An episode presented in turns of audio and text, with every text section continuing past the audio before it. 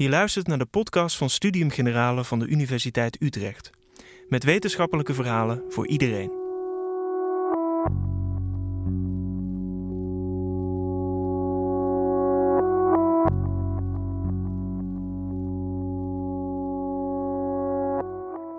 If you ask people on the political left what's wrong with society, they will probably mention the word neoliberalism at one point. The term refers to the politics of free markets, financialization, and privatization that has dominated the world for about 40 years now.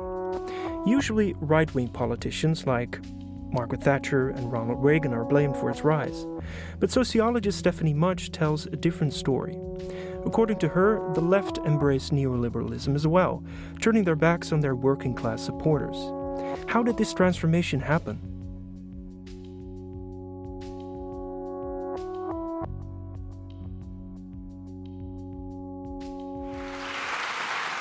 Thank you. Thanks so much for having me here today. Um, you may notice I have this foreboding initial slide. It's meant to be foreboding. Um, who's afraid of neoliberalism? Indeed, it's a funny title in a way because the academic consensus for quite a while has been that the term neoliberalism is probably too troublesome, political, and messy to be useful. People worry that it's used to refer to everything, and so it refers to nothing. And it's true, there's a tendency to use the term in all sorts of ways. Some people use it as a modifier of just about anything neoliberal this, neoliberal that. Others talk about neoliberalism as if it's a monster lurking in the hillsides, hence the frightening hillsides. A great and mysterious force that has, since the 1970s, been pulling the levers of history according to the desires of the global capitalist class, or a cabal of intellectuals, or the 1%, or all of the above. And if you have a look at academic and popular writing, you'll find this kind of anthropomorphic use of the term too, in which neoliberalism does this or it does that. So, first, let's start by removing some of the mystery around this term. What is this monster of which we speak? I'm a sociologist. Sociologists believe that things like morals and culture are real things. We may experience them as things out there, but they are not monsters in hillsides. They have a history, they have causes, they have effects, they are knowable. Max Weber thought this about religious beliefs. He thought in this way. For him, Protestantism had a logic, it had a structure, especially regarding economic behavior. He thought that Protestantism was partly a system of rules about how we should behave economically. And he thought certain people's thinking could come close to a pure or ideal type. That is, certain people embody or epitomize certain religious ethics. That's why Weber was, Weber was fond of quoting Benjamin Franklin a penny saved is a penny earned, and all that. So for him, Benjamin Franklin was a, the embodiment of a, the Protestant ethic. So, um, last but not least, Weber thought this was important. He thought that broadly shared economic ethics or rules of behavior shape history. So, here's a way to think about neoliberalism it's a moral system, a certain understanding of good and bad, uh, that um, is also an ethic that people in the world, actual people in the world, live by or try to live by. Some people call neoliberalism an ideology. I don't think that's quite right.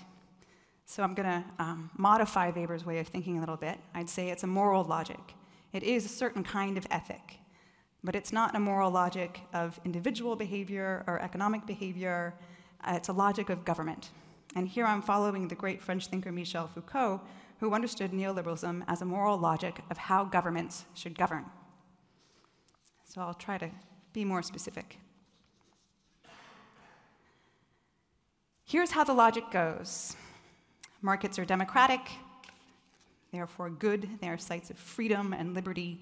Politics and government are bad, they are sites of discrimination, they are self serving, corrupt, and oppressive. Some version of this kind of thinking has been around for a long time, but Foucault pointed out that neoliberalism is not the same as classical liberalism, which was about carving out what should be left to government and what should be left to markets.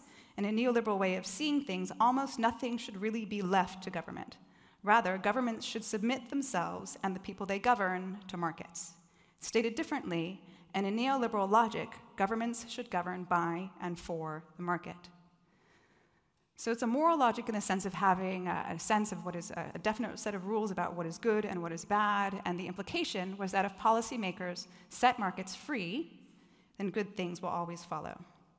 So, this has all sorts of implications. One is that governments, including democratic governments, cannot respond to a lot of what citizens and voters want or need, nor should they. What they can do, in fact, the best they can do, and maybe the only thing they can do, is to follow the dictates of markets. So, this might sound far fetched, right? Who really thinks like that? Does anybody really think like that? Probably not that many. And again, not that many people thought like Benjamin Franklin. But some people do, some people have. Chicago, the Chicago economist Milton Friedman thought that way. In fact, we could think of Milton Friedman as the Ben Franklin of neoliberal morality. Friedman had what I call a neoliberal ethic, a set of naturalistic beliefs about the market understood as a thing out there, unavoidable, inexorable, a force in its own right, like gravity or the sun. And so long as the market was free of state intervention, it was good, virtuous, free, and democratic. We'll consider the first quote here. This is Milton Friedman in 1962. The role of the market is that it permits unanimity without conformity. It's a system of effectively proportional representation. The market, in this way of thinking, is democracy. It is inherently democratic. And so, the wider the range of activities covered by the market, the fewer are the issues on which explicitly political decisions are required. So, it is good because it limits the scope of markets, of democracy, sorry. Right? So the upshot of this is that what policy should do is it should conform to the dictates of the market. It should conform to the automatic pilot of the price system or the market system. Friedman's thinking is sometimes characterized as a policy position, specifically a position on the centrality of monetary policy and the uselessness of fiscal policy or taxation for economic management, but it wasn't just a policy position. It was a lot more than that. It was an argument about what was good and natural, what wasn't, and what that meant for government. For Friedman, the task was not to manage the economy in a politically attuned way.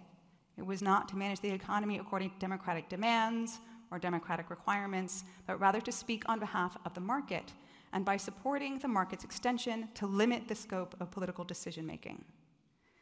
So, this had implications not only for policymakers, it also had implications for economists involved in politics and policymaking, of which there were and are still many, including Friedman himself.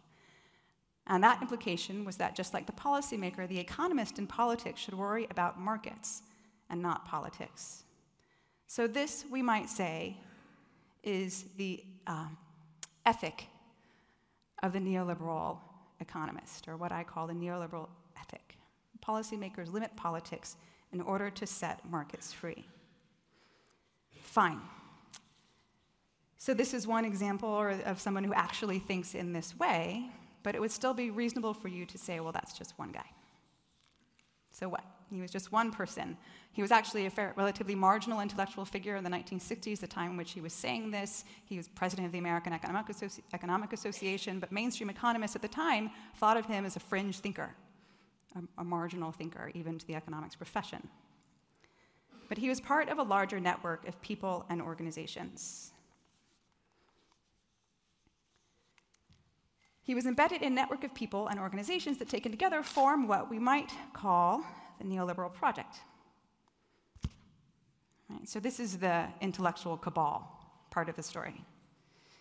Initiated in the 1930s as an attempt of self understood classical liberals um, the neoliberal project began with a colloquium called the Colloque Walter Lippmann in Paris between 1939 and 1940 of people who understood themselves as classical liberals. They were, they were journalists, businessmen, intellectuals who came together to reformulate the liberal creed in a time when they thought that liberal democracy was in danger.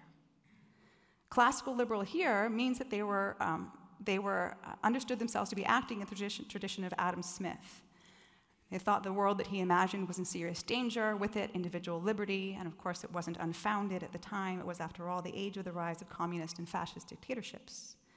They had a common concern. They saw fascism and, along with it, social, democ- social democracy and social democratic politics as efforts to build and, and, as well as efforts to build and expand social insurance and welfare institutions. And in the US, the New Deal is all part of the same tendency. Hence, Hayek's um, Friedrich Hayek's dedication of his famous 1944 book, The Road to Serfdom, the image of which is pictured here, to the socialists of all parties. The Road to Serfdom was originally drafted in opposition to the 1942 Beveridge Report in the United Kingdom, widely understood as a founding document of the British welfare state.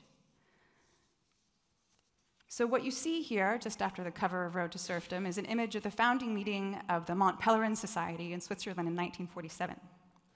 Friedman is pictured there in the middle. Um, and so, this was the follow up on the Walter Lippmann colloquium in 1939 1940 in Paris. And at that meeting, Mont Pelerin Society, which included a, a economists, philosophers, journalists, um, was supported by various um, business people um, they did produce a sort of draft manifesto in which they identified the price mechanism as the best way to obtain maximal satisf- satisfaction of human expectation and identified the state's responsibility in terms of constructing a legal order that was adjusted to the order defined by the market. It's the same kind of um, logic as the prior slide, this idea of a, a political order, a legal order that is adjusted to the necessities of the market. So after World War II, um, this established a basis in, Swiss, in Switzerland a, in the form of the Mont Pelerin Society. And over time, it would also find another organizational basis, and this is what the chart um, pictures, in the form of free market think tanks. So there were free market think tanks, some of them in the 1930s and the 1940s, but what that chart shows you, and I realize the dates at the bottom are, pro- are probably too small to read, is from the 1970s forward, especially from the 1980s forward, there was an acceleration or proliferation of the founding of these kinds of free market think tanks. And they're organized or they were um, coordinated by certain central organizations, including um, the Atlas Foundation in Canada, um, that um, linked the free market organizations to people like Friedman, um, to economists in particular uh, in, um, in the United States especially at the University of Chicago. So, um, so what we have then are these sort of overlapping networks of people, organizations that did think in this way. Right?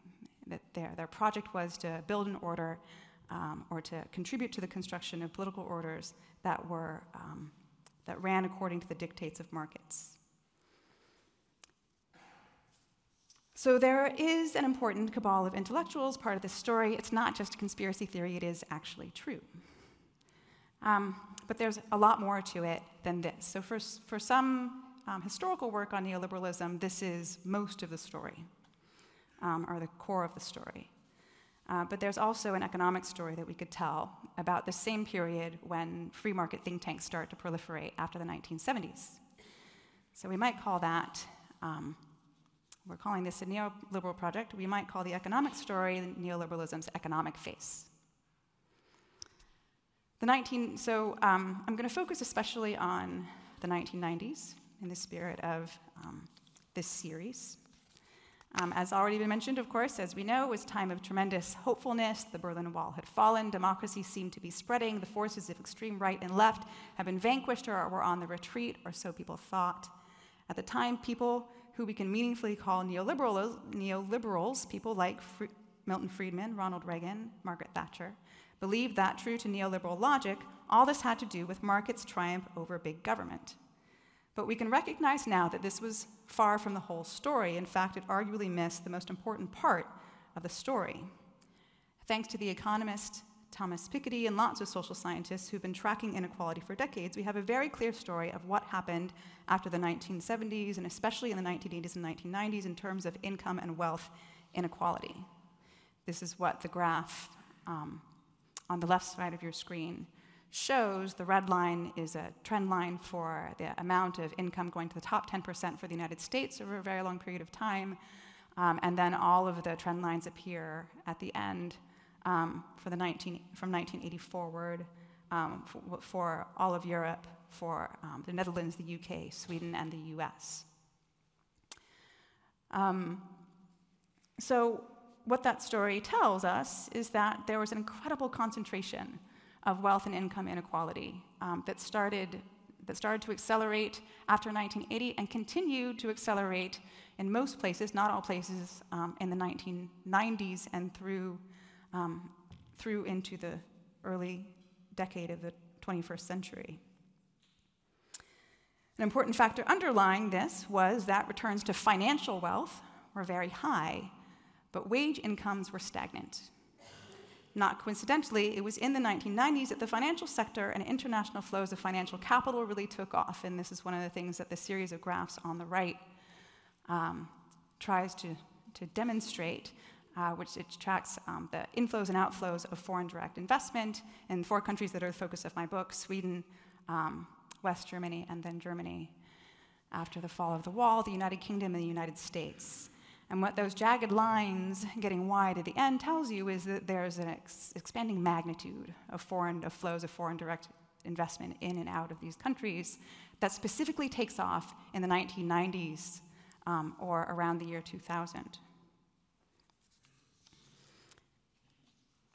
So, wealth and income inequality and the expansion of international financial flows are symptoms of what some people call financialization. That is, the expansion of the financial sector, financial speculation, and financial profits, and with it, both public and private debt. In short, financialization was neoliberalism's economic face. So now we have a couple aspects of neoliberalism that we've talked about. We've talked about the intellectual side of it, the neoliberal project. We've talked about an economic side of it, which we could go on about at length, the, the scale in particular of income and wealth inequality um, in certain countries, including especially my own, the United States. We've talked about that as neoliberalism's economic face. And then there is the story of the government, there is the story of the state, where the neoliberals, right, had markets triumphed over big government. And what I'm going to argue is that um, no. In a word, no.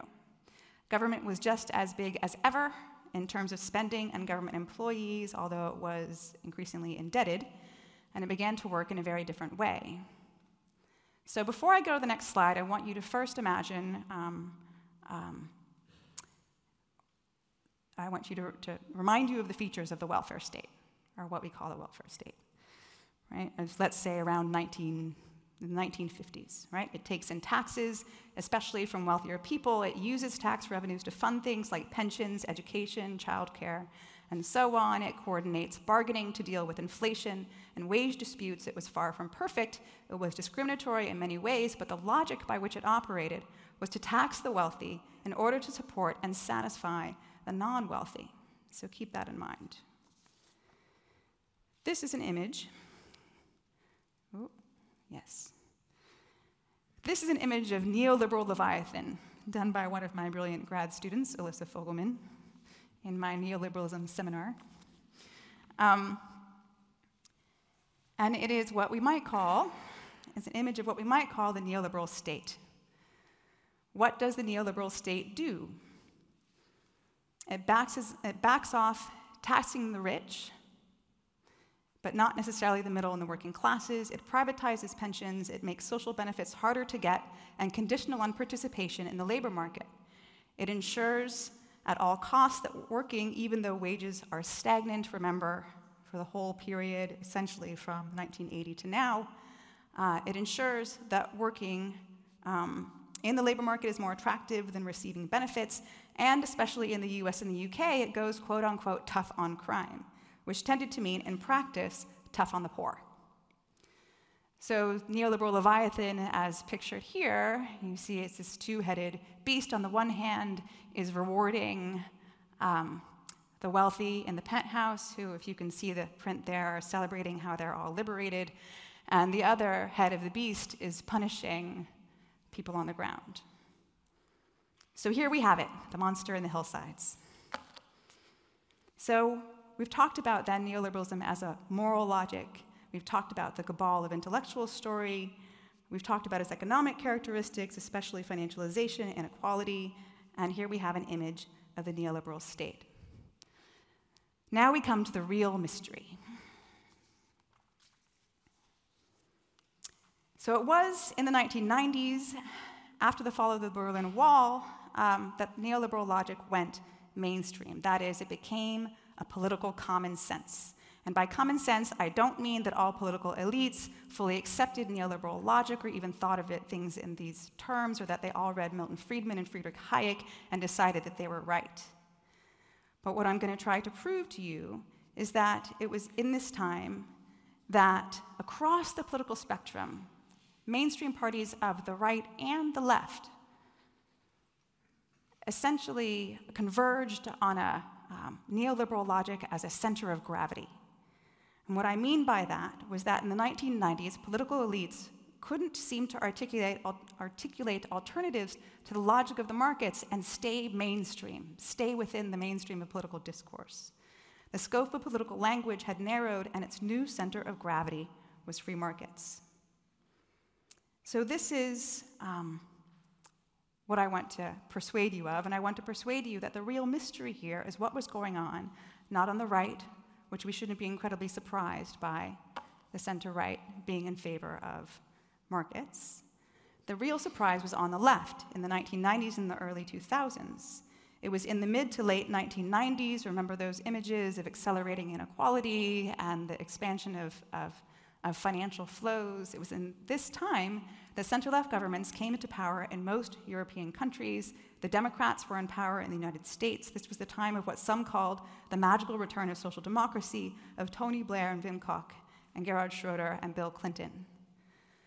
None of these figures were or are neoliberals in a Milton Friedman kind of sense. Friedman and free market think tanks, if they were, insofar as they were allied with, with political parties at all, they were center right, they were conservative. So, this is the mystery because I think it's fair to say that there's nothing social democratic about steadily increasing wealth and income inequality, and there's also nothing social democratic about giving international finance free rein or rewarding the wealthy and punishing the poor. And yet, so what you see here is image of Bill Clinton, Tony Blair, Bill Gates, the presidents of South Africa and Nigeria, who's giving Bono a rather suspicious look. At the World Economic Forum in Davos in 2005. So, right, the mystery. So, what I've said is not that center left political elites were neoliberal. What I said was they had to position themselves with respect to this essential notion that politics was meant to, uh, what politics had to do was work according to the dictates of markets. So, one way of looking at that is looking over, um, looking back over time and across countries at political language, especially in political programs and party programs, which is what this does. So, what this shows is programmatic language in 22 OECD countries for the post war period from 1945 to 2004. So, what you see on the left side is um, programmatic change in the content of center left parties. What you see on the right side is programmatic change in the content of center right parties, and I grouped it by sort of families of countries, or what's sometimes treated as families of countries in the welfare states literature. So you might notice that, there, um, that the center line is a zero line. So, what this content analysis does is it looks at the kinds of emphases that you find in party programs over time. Were they emphasizing free trade? That's in a positive way. Or were they were they talking about more protected traditional social, social insurance kinds of programs, or were they talking about workfare kinds of things where people had to, had to participate, where, where benefits were conditional on participating in the labor market? Were they emphasizing free trade? Were they um, talking about protectionism? These are the kinds of things that are included in this index. What you might notice on the center right, and this is a little bit uh, ahistorical because neoliberalism doesn't really come to mean what it means now until the 1990s. So keep that in mind. So, in a certain ahistorical way, the center right, you'll notice that the bars are all almost, are almost all above. Zero was always neoliberal in a certain ahistorical sense. If you look on the center left, on the left side of the image here, then what you see is that, especially in the 1980s in the 1990s, in the early 2000s, the center left started, um, their sort of net emphases were either um, free market kinds of policies or social policies that were market conforming, things like workfare. Um, or emphases on education, on opportunity over protection. So, um, so this, I'm hoping, will um, help to persuade you that the important change here after the 1970s and into the new century wasn't actually on the right. The important historical change, the really dramatic change in mainstream politics, was on the center left. And you might notice also that this isn't something that I think um, in some corners neoliberalism is associated especially with the US and the UK. This wasn't something that was contained within Anglo American kinds of contexts. Um, it was um, arguably more pronounced outside of Anglo American contexts. One thing I do want to note is in the southern case on the right, um, that includes countries like Greece and Spain, and so before the 1970s, it only accounts for Italy, they have to be democratic countries with party competition to be included. So I'll just note that. Anyway, back to my main point. The main point here is that where you get this really historic, this really dramatic historical change is actually on the left. And so what I call this in my book is neoliberalized leftism, although you may have noticed that I have difficulty saying the word neoliberalized, which makes it very challenging to give presentations on this topic. okay, so um, those of you who remember back to the 20th century, um, oh, right, it's easier to say neoliberal politics, so we can also call it that.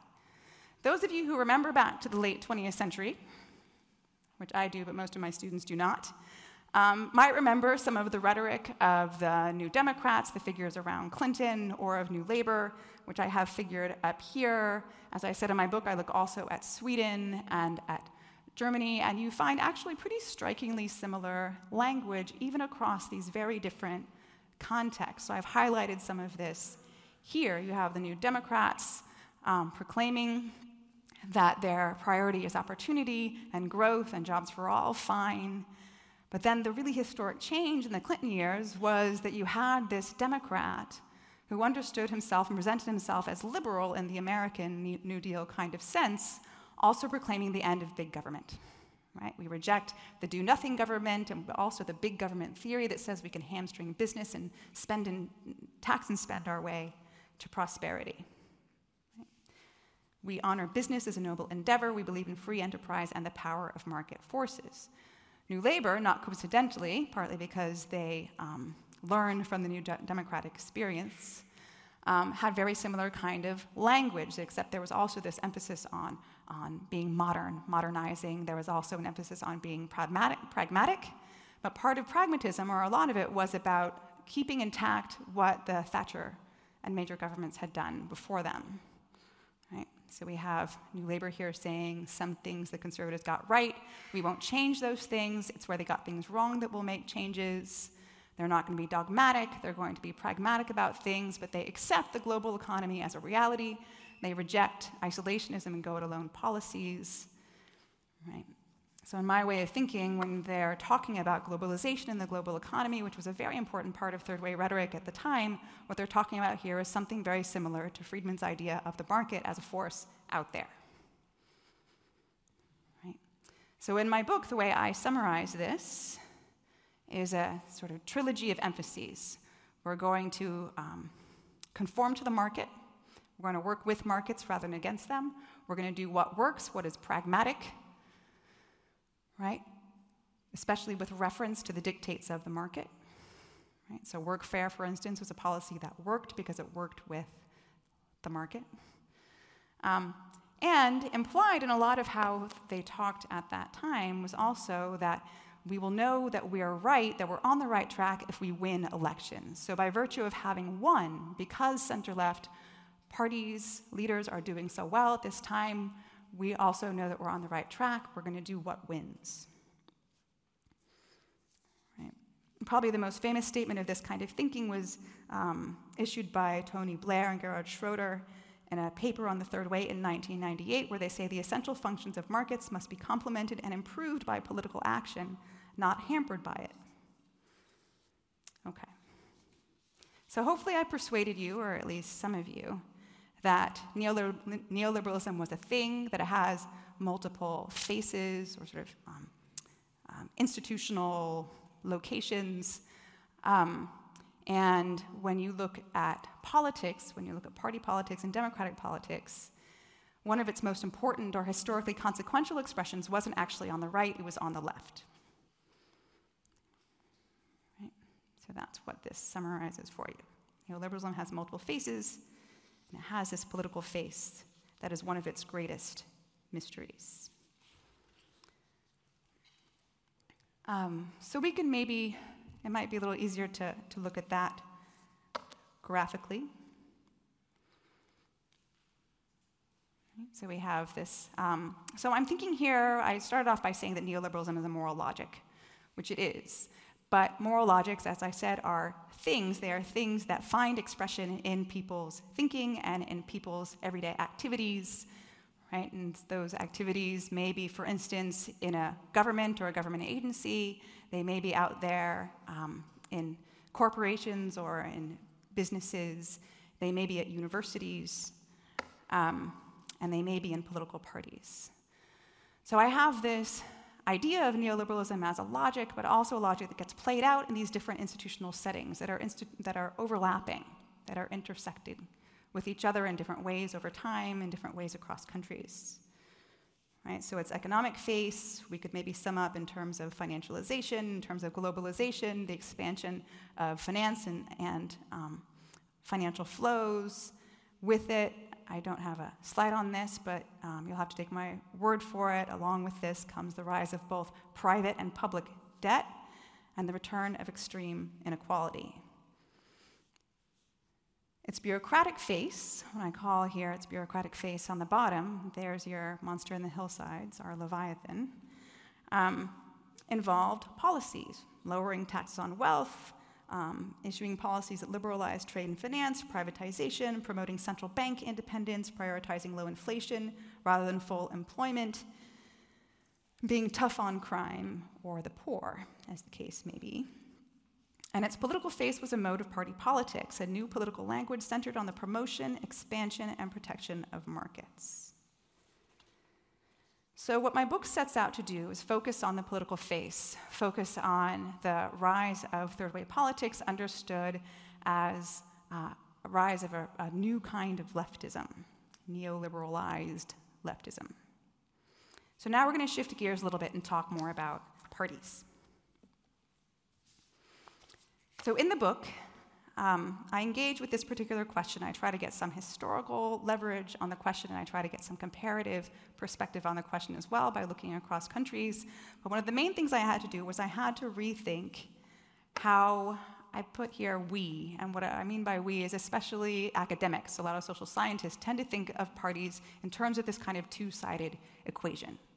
Right? In the book, I call it the party society problematic where the assumption is there's only two ways or two dynamics through which parties change. One is that parties or elites in parties drive what electorates do, or how they vote, or how they um, behave in political life. And the other side, the other possibility, is that electorates drive parties. Parties are responsive to what voters want, right, and how elections play out. So this makes a lot of sense. It also has the advantage of being a sort of market style way of thinking about um, party politics, the party's supply, the voters' demand, and then you can do all kinds of nice analyses in which you can evaluate the extent to which that's true. But here's the problem a market model of politics does not work if the market is breaking down. In other words, if the relationship between electorates and parties is falling apart. So here's the problem. The problem is that, especially in the 1990s, despite the claims of third way leaders and, and center left governments at the time, there was actually plenty of signs of a breakdown or sort of fracturing of political life that I think we can see in much fuller expression now, but was not as obvious to people then.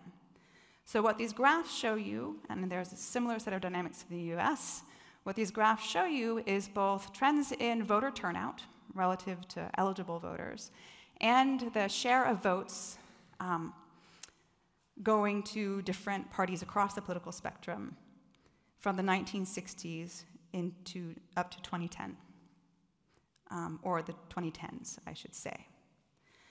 So inside the boxes, you see the sort of what we might call the third way period, the period of neoliberalized leftism. And what you should notice, first of all, is that during the third way years, so 1997 in the UK graph, for instance, is the year that, that New Labour was elected, you had plummeting voter turnout rates. Right?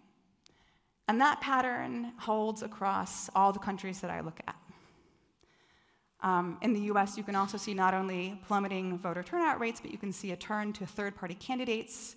Um, the first Clinton election, Ross Perot, I don't know if anybody knows or remembers Ross Perot, but he was a third party candidate in the 1992 election. He pulled almost 19% of the vote. 19%. And his whole platform was anti NAFTA, was anti free trade. Voting in the US went up a little bit that year. The second Clinton election, it continued its downward slide. What you see at the very top, those little black bars that appear at the top, those are far right parties, protest and far right parties. Voter turnout starts to turn around in all of the countries that I look at when there are far right alternatives. Um, so this pattern looks a little bit different because of difference in, differences in institutions, differences in party systems across countries, but the general pattern is the same. One can argue, and there's, I think, a lot of evidence now that this is a reasonable interpretation, one could argue that the time of the magical return of social democracy was actually the beginning of a fracturing of democratic politics and party politics that we can see now. It's in that time that we see the birth of far right parties. If I extended this to the present time, those black bars at the top would get much bigger. Right? So, in this context, a market style way of thinking about parties, the party's supply, the voters' demand, it doesn't work. The market is broken. Right? So we need a different way of thinking about parties because what's happening here, what you can argue is happening here, is that increasing numbers of people in the 1990s and in the early 2000s were effectively unrepresented. They were turning away from parties, there were increasing rates of alienation, party memberships were on the decline, especially in the center left. Right? This was a time of the rise of new far right alternatives. So, in that context, I think especially, there's reason to think about parties differently than in terms of that market model. So, in the book, I make a simple argument, and this is a sort of argument that I have to make with social scientists, and then I don't necessarily have to make with people who are not social scientists because it's obvious to them. Parties are prisms and not pinballs. Right? There are people inside parties. There are networks in and around parties, and a lot of what those networks do, especially on the elite level, is they interpret what's going on out there in the world right? Maybe in the 1970s, there are incredibly long gas lines in the United States. What is the reason for that? Well, you could argue that the reason for that was that gas prices are really high because there was a short, because there was an artificial shortage, or because geopolitical events had created a shortage. You could interpret that as an energy problem. You could also interpret it as an inflation problem having to do with economic science and economic models, and so we have to rethink everything we know about economies. Right? So there are things that happen in the world, and then there's how those things get interpreted inside political parties, right? Especially by the people in the leadership of political parties. Right? There are people inside party networks who define what's important, they define what it means, those things that are happening out there in the world, and then they decide what to do about it. How should we speak about it? How should we characterize it? What kinds of policies or programmatic responses do those things out there in the world require? And then on the other end, you get what parties actually say and do. Right. So, this is how I think about parties they are prisons and not pinballs. And so, what's important is understanding who inside the parties achieve a sort of dominance over the interpretation of events. Who are the people who are in a position or acquire the ability to speak for parties? So, the argument, in short, that I make in the book is that to explain how parties speak, we need to understand who speaks for them. Now, I've underlined understand here. So, the reason for that is that in a lot of literature on the third way, period, the question is one of blame. Were they truly social, de- de- were they truly social democrats? Did they betray social democracy? Um, were, they, were they pretending to be social democrats, but they were really neoliberals in disguise? That's kind of the undertone of a lot of literature on this period. And what I try to do in the book, uh, I think that those are important questions, but what I try to do in the book is, is back off that logic of blame and place political parties in the 1990s in the continuum of history and to look at, at people inside parties who are speaking for them, who are formulating programmatic language over time. So, the general argument that the book then develops, and again, I look at um, the book includes Sweden, uh, West Germany, and then Germany, the UK, and the United States. And what I try to do by backing off is not, not only looking across, the, across those four cases, but also looking back over the whole course of the 20th century. If you look back over that whole time period, and you look at center left parties, you look at the Labour Party and the Swedish and, and German Social Democrats, not so much the US in the first period, um, but in the later years, what you find is that they had similar languages across countries. Um, in the late 90s, they also had a similar language in around 1960 or the early 1960s. And except the Democrats, which have never spoken the language of socialism, of course, in the early 1900s, social democratic parties spoke in the language of socialism. So, um, so I look at this then over time. And the, the premise here is that what we need to do then is we need to understand who inside left parties is formulating this programmatic language. Why do they see things in this way? And not only that, but to situate them historically. How do they become spokespeople for political parties? What kind of training do they have? What kind of credentials do they have? Why do they achieve this ability to formulate political language? And so I focus on these figures that I call in the book party experts.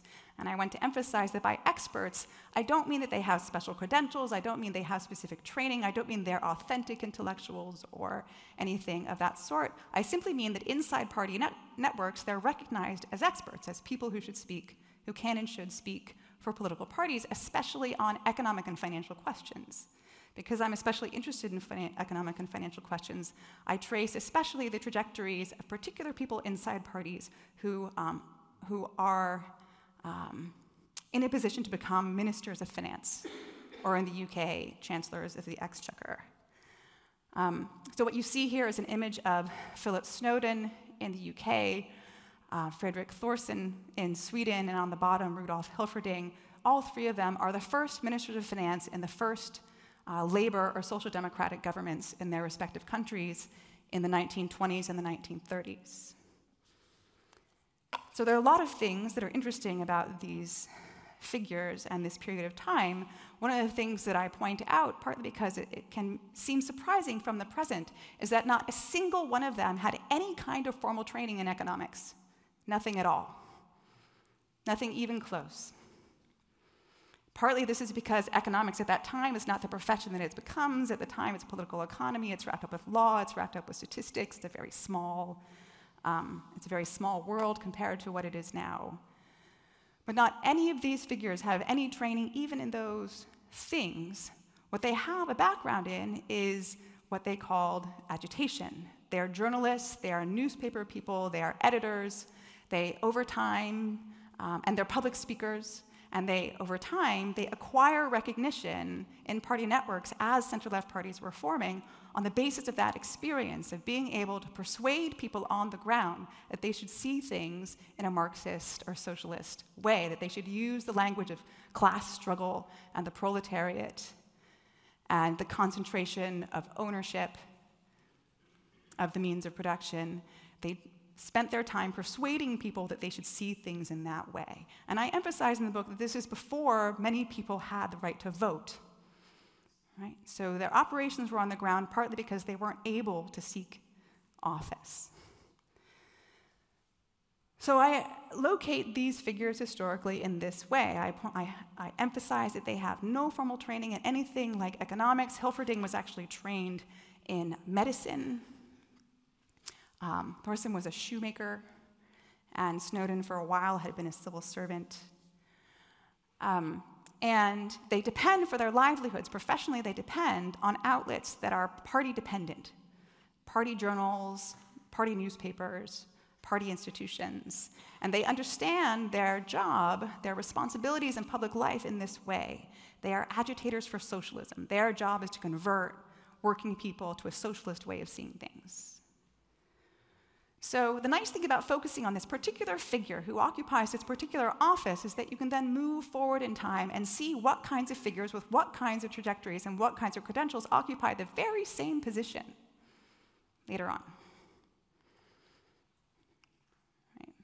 So, I have here figured um, Rehn in Sweden, Hugh Gaitskell in the UK. Um, Walter Heller, the American story, the Democratic Party enters in at this point, Walter Heller was the head of the Council of Economic Advisors in the JFK administration.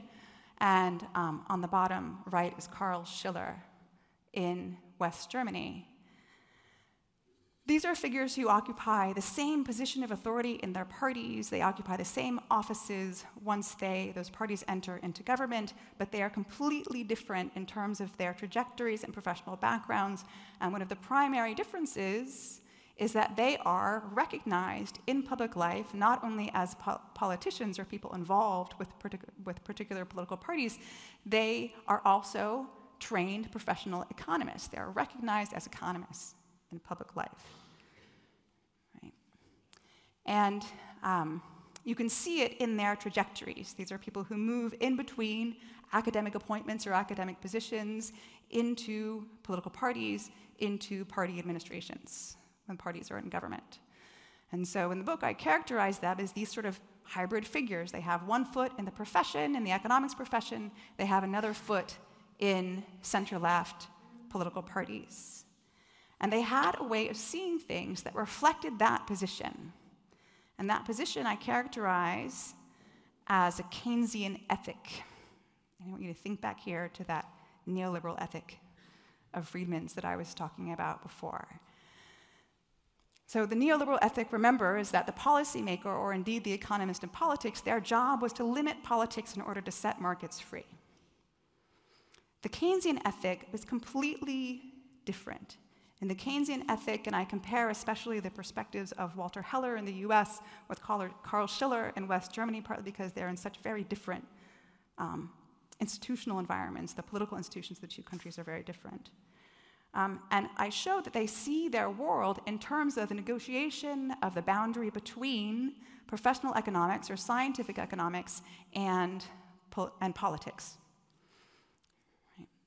So, their job, to their minds, so long as they're supported by, by a consensual profession that, that understands um, and analyzes economic life in the same kind of way, using the same kinds of assumptions, so assumptions, so long as they have the support of a consensual profession, then, then they're able to perform this job in public life, which is indeed to have one foot in the party and one foot in economic science. They're able to play a role, an objective scientific role in political life because they have this hybrid position. And not only that, but it is their responsibility to help governments manage economies and markets in scientifically grounded, and this is important, strategically practical ways in other words, their job is to adapt what they know as scientific economists to the necessities of a center left party, for instance, that has one of its, as its, one of its most important constituencies organized labor. Right? So, in other words, their job is to give governments and politicians advice that allows them to reconcile their strategic problem of having to respond to constituencies with what they understood as the state of the art in economic knowledge at the time. So I characterize this as a Keynesian ethic. Economists help governments manage economies and markets in scientifically grounded but strategically practical ways. So, the important thing about this is that this actually represented uh, an institutional novelty, which was an interdependent relationship between economics professions by the 1960s predominantly Keynesian economic professions and center left parties. If you go back to Hilferding's time, if you go back to the 1920s, what you find if you look to uh, professional and academic economists, the relatively few people who call themselves that at that time, what you'll find is they stood back from politics. They stood back, stood back from political parties. They were nonpartisan. If they were partisan, then they were liberals, not in the American sense, in the European sense. They were, they were um, classical liberals and they, would, they were involved with liberal parties. But they were actually opposed to socialist and social democratic parties. They would not get involved in them. They had no real relationship with them. So, this thing that you see through economist theoreticians in the 19, by the 1960s, you can see through these figures a larger set of changes, which is an interdep- a new interdependent relationship between economics professions and center left party organizations or the Democratic Party in the United States that did not exist in the 1920s and 1930s. So, this sets up the big question Who were the key experts in the third way years? What are their trajectories? What is, what is special or unique about them? What are their positions? Right. So, um, the argument about what happens in between the 1960s and the third way years is a relatively, um, there, there's a number of steps to it that I'm not going to have time to cover all of them. But the key thing here that I want you to remember is that this period of the economist theoretician is a period of interdependence. In other words, center left parties depended on economics, economics for its influence, for its access to government and policymaking, political power, depended on center left governments. There was a close relationship between the two. And you can see this in all kinds of ways. You can see conservatives in the UK in the 1960s complaining about there being no economists, um, about there being too many economists on the labor side and not enough on their side. You can see it in the US when the Nixon administration can't find a prestigious economist or three of them to appoint to its Council of Economic Advisors because there are essentially no prestigious economists in the United States who are also willing to ally themselves with the Republican Party under Nixon. Right? So this is, um, uh, has all kinds of political effects. The rise of the economist theoretician and this interdependent relationship between economics and center left parties that it signaled. One of the political effects, though, wasn't on the right, it was on the left. What this meant was that if economics professions changed, so did the expert bases of left parties. In other words, if Keynesian ethics changed within the profession, then center left parties were suddenly working with economists who no longer had that strategically sensitive orientation toward their job and life, who saw things in terms of markets, in terms of the neoliberal ethic. So it matters even more that economics by the 1960s was so closely allied with center left politics because there were lots of economists involved in center left politics in the 1980s and the 1990s. That was a continuation of a whole post war trend. Right? So economics changes in a few ways. It becomes more internationalized.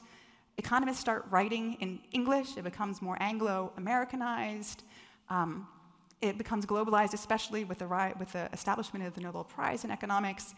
And it becomes much more oriented, especially um, from the 1970s forward, or maybe more the 1980s, much more oriented toward finance and financial questions right? So remember, we want to fill in this box. Who are the experts of neoliberalized leftism? So the figures that I identify, occupying the very same position that economist theoreticians occupied in the 1960s, occupying the very same position that socialist or party theoreticians occupied in the 1920s, the figures occupying those positions are figures that I call TFEs which stands for Transnational Finance Oriented Economists. So there are still economists in center left party networks. They're still very influential in center left parties. They're still finding their way into ministries of finance and into treasuries, but they don't see things in the same way that, say, Walter Heller did in 1960s. They see things in the markets, more of a market centered way, more akin to Friedman's way of seeing. Right? So they're focused on promoting and preserving markets. It's also during this time that you get this sort of proliferation of different kinds of experts. So, with the rise of free market think tanks, there was a response in the sort of world of foundations and research organizations and think tanks, and the emerging world of think tanks on the left, and that was the establishment of, of progressive think tanks. Right? So, the age of the, the wonk also comes in the third way years. And I refer to those figures as think tank specialists, who are the, the bearers of that pragmatist thing, the focus on what works. And then the third expert in this trilogy is the rise of the strategist. Before the 1980s, you almost never saw the term strategist or spin doctor. You never saw the term spin doctor, spin doctor if you look um, in newspapers and popular media. This is a term that specifically comes into use in the 1990s, and it's because all of a sudden, political life seems to be dominated by these new figures who have a particular kind of expertise, which is they're specialized in spinning the message. Right? Their specialty is winning elections. So, the argument that I make in the book, and this goes back to my um, reference to Weber that I made at the very beginning, is that there's actually an affinity, a relationship between the TFEs who see the world in terms of markets and the necessities that politics and politicians should not respond so much to what their constituencies demand, but rather what markets demand. There's a relationship between that kind of way of seeing the world and the rise of spin doctors. And the reason for that is that market promoting policies like bailouts more recently, or benefit reductions, or workfare, are actually a tough sell for left parties. And so they became increasingly reliant on strategists, in the Swedish case, um, American strategists, actually, um, and in other cases, um, on um, consulting firms that had designed campaigns for American, um, for American politicians.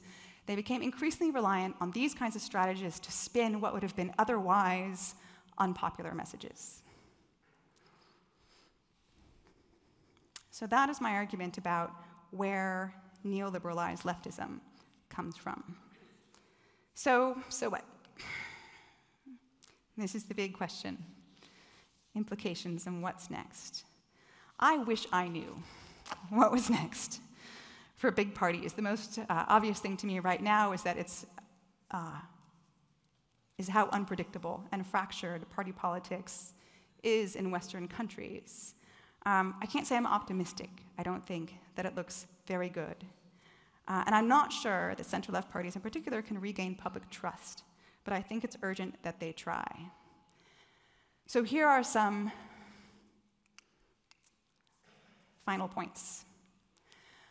The first is, and this is an argument that I make especially to the people in the world who are experts in politics, broadly defined. And what I mean by experts is they are people who specialize in claiming what is true and formulating how parties speak.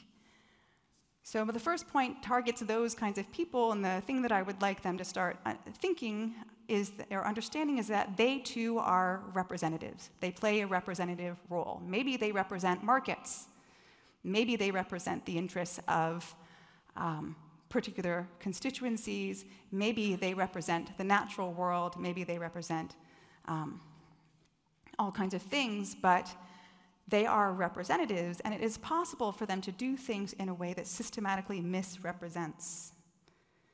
So, in other words, representative truth has to be, um, can be sort of distorted. And the thing that I think will tend to distort it is if the truth that party experts inside party networks give isn't a truth that is persuasive or reflective of the experience of the group being represented right? And the way you test that is that the truths that party experts speak needs to be persuadable, right? persuasive, also for the people being represented. Representative truth has to be true from the perspective of the person or the group that is being spoken for. Right? So, in other words, like those 1920s socialists who had to persuade people on the ground that they should see things in a Marxian way and could not form the party they wanted to if they weren't able to do that, experts in politics have to be able to speak persuasively both to people who are in politics, who are in positions of power, and to the people that they are speaking for. And if they can't do this, they are misrepresenting. The other, the second point there is sort of a argument about how we should read the rise of spin in the 1990s. What does it mean? We could go out there and we could blame political consultants and the strategists and we could talk about them being evil mercenaries and all of that, but I don't think that's actually the way it should be read. What we should see in the rise of the spin doctor is a symptom of representational failure. It is a symptom of an illness in party politics and of a looming failure that we think we can see fairly clear right now. The third point is targeted especially at economists, but really anybody who will listen, and that is a point that I think should be obvious but wasn't for a very long time, which is that markets should not have better representation in democratic life than people. I'm going to just leave it at that because I think it's obvious. And then the final point is premised on the contention that we all live economic lives and we all have economic knowledge and if we are going to live in democratic systems, that knowledge needs to be valued and taken seriously in political life, and especially by experts in politics. So, what I think that means in the current context is there's a need now, it is a time for a radical broadening of the profile of the economist, a valuing of people's actual economic experiences and economic lives, and in which the economist has to be someone who can speak to people in power and can also persuade people on the ground that they are accurately representing their experiences.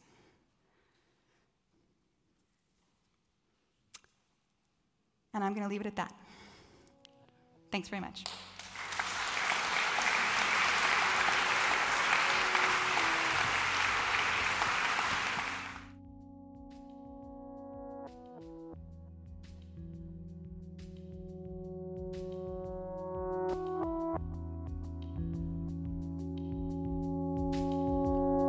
Dit was de podcast van Studium Generale van de Universiteit Utrecht. Wil je meer lezingen luisteren? Check dan de playlist op Spotify en iTunes. Of ga naar onze website sg.uu.nl/podcast.